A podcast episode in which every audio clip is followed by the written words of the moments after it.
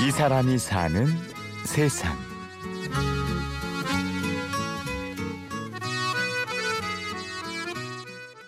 유턴 유턴은 아이고 저 자- 자초 그게 서비스 완전 이게 무부지도 네. 않고 아버지 뻘 되는 사람 앞에서 그냥 담배 탁 물고 다시 방 위에 다리 올리고 잠자고 양말까지 벗어 던지는 사람들이 있어요. 기아가 잘못 본 거 아니에요? 네?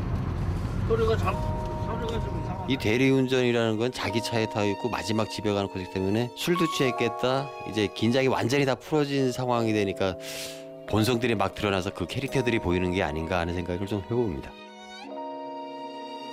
어스름한 저녁이 돼야 시작되는 아스팔트 위의 삶. 손님의 대부분은 술에 취한 사람들입니다. 네, 저는 시흥시 신천리에 사는 대리기사를 하고 있는 박영봉입니다.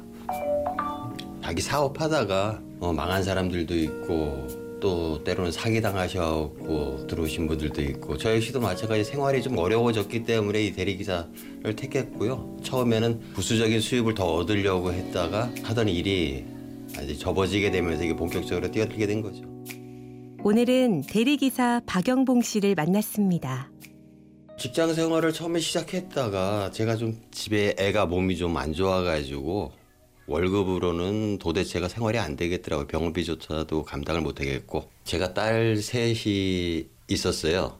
음, 근데 지금 현재는 둘이고 둘째가 어, 근육병이었습니다.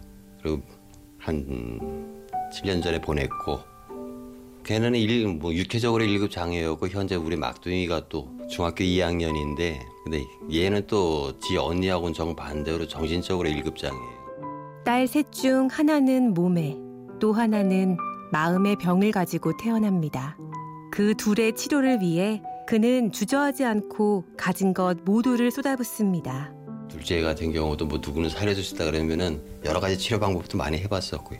당연히 이거 사기일 건지도 알면서도 또 사기를 당하게 되는 게 부모 심정이고 그때 좀 무리를 너무 많이 했죠. 큰 애도 생각하고 다른 애들을 생각했으면 좀 앞뒤를 가렸을 건데 일단은 살리고 싶은 마음에 어, 이것저것 다 하다 보니까 빚이 너무 많아졌었고 어, 사업도 접을 수밖에 대리운전은 그의 마지막 생계 수단이었습니다.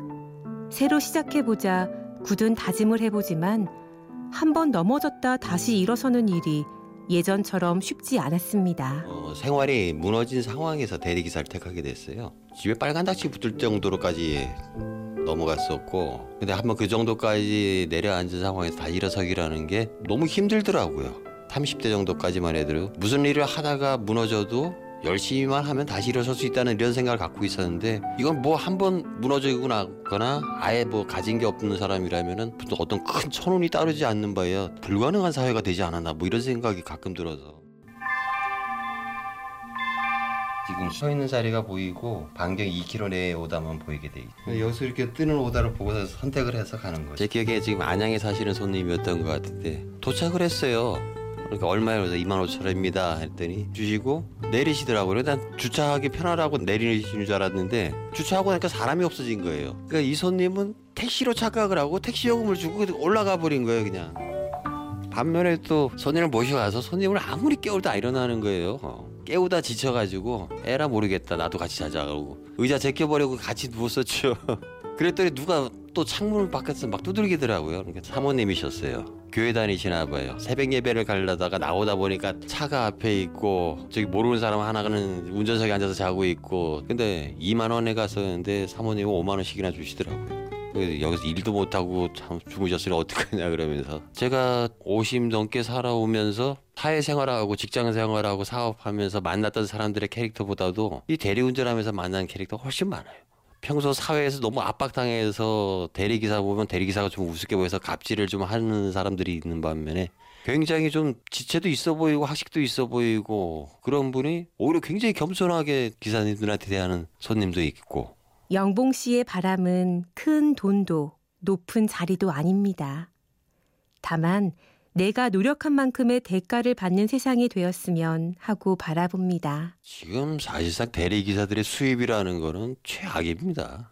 정말 사회에서 쫓기고 쫓기다가 여기로 왔으니까 이거 생활을 전업으로 하는 기사님들이 있겠지만은 돈을 모으겠다고 해서 이 대리 기사를 택할 사람은 한 사람도 없을 것 같아요. 지금 최저생계비를 겨우겨우 버는 정도니까 이 사회가 좀 어렵게 간 사람들은 마지막 보루라고 생각하면 그 길을 다시 뚫고 일어설 수 있도록 좀 도와주는 분위기가 되면 좋겠는데 뭐 특별한 기회라는 것도 없어요. 노력한 만큼의 대가만 주어지면 되거든요. 그런 사회 풍토를 좀 마련됐으면 좋겠고 굉장히 어렵고 금전적으로라도 좀 없는 상태지만은 나름대로 자기를 돌아볼 수 있는 계기가 되어버리는 통해 오히려 행복을 좀 느끼는 면도 없잖아 있어요. 정말 어려웠다 보니까 나보다 더 어려운 사람도 한번 생각해보고 내가 100만 원 있을 적에 천 원짜리 한 장 못 주던 놈이 10만 원 벌면서 천 원짜리를 낸단 말이에요. 아 바쁠 적에 못 보던 거 너무 빨리 달리는 차 안에서는 풍경을 못 느끼는 것처럼 좀 멀찍이 보면서 풍경도 느껴보는 그런 느낌이 와요. 가난해도 그- 또 무조건 불행하다고 생각 안 하고.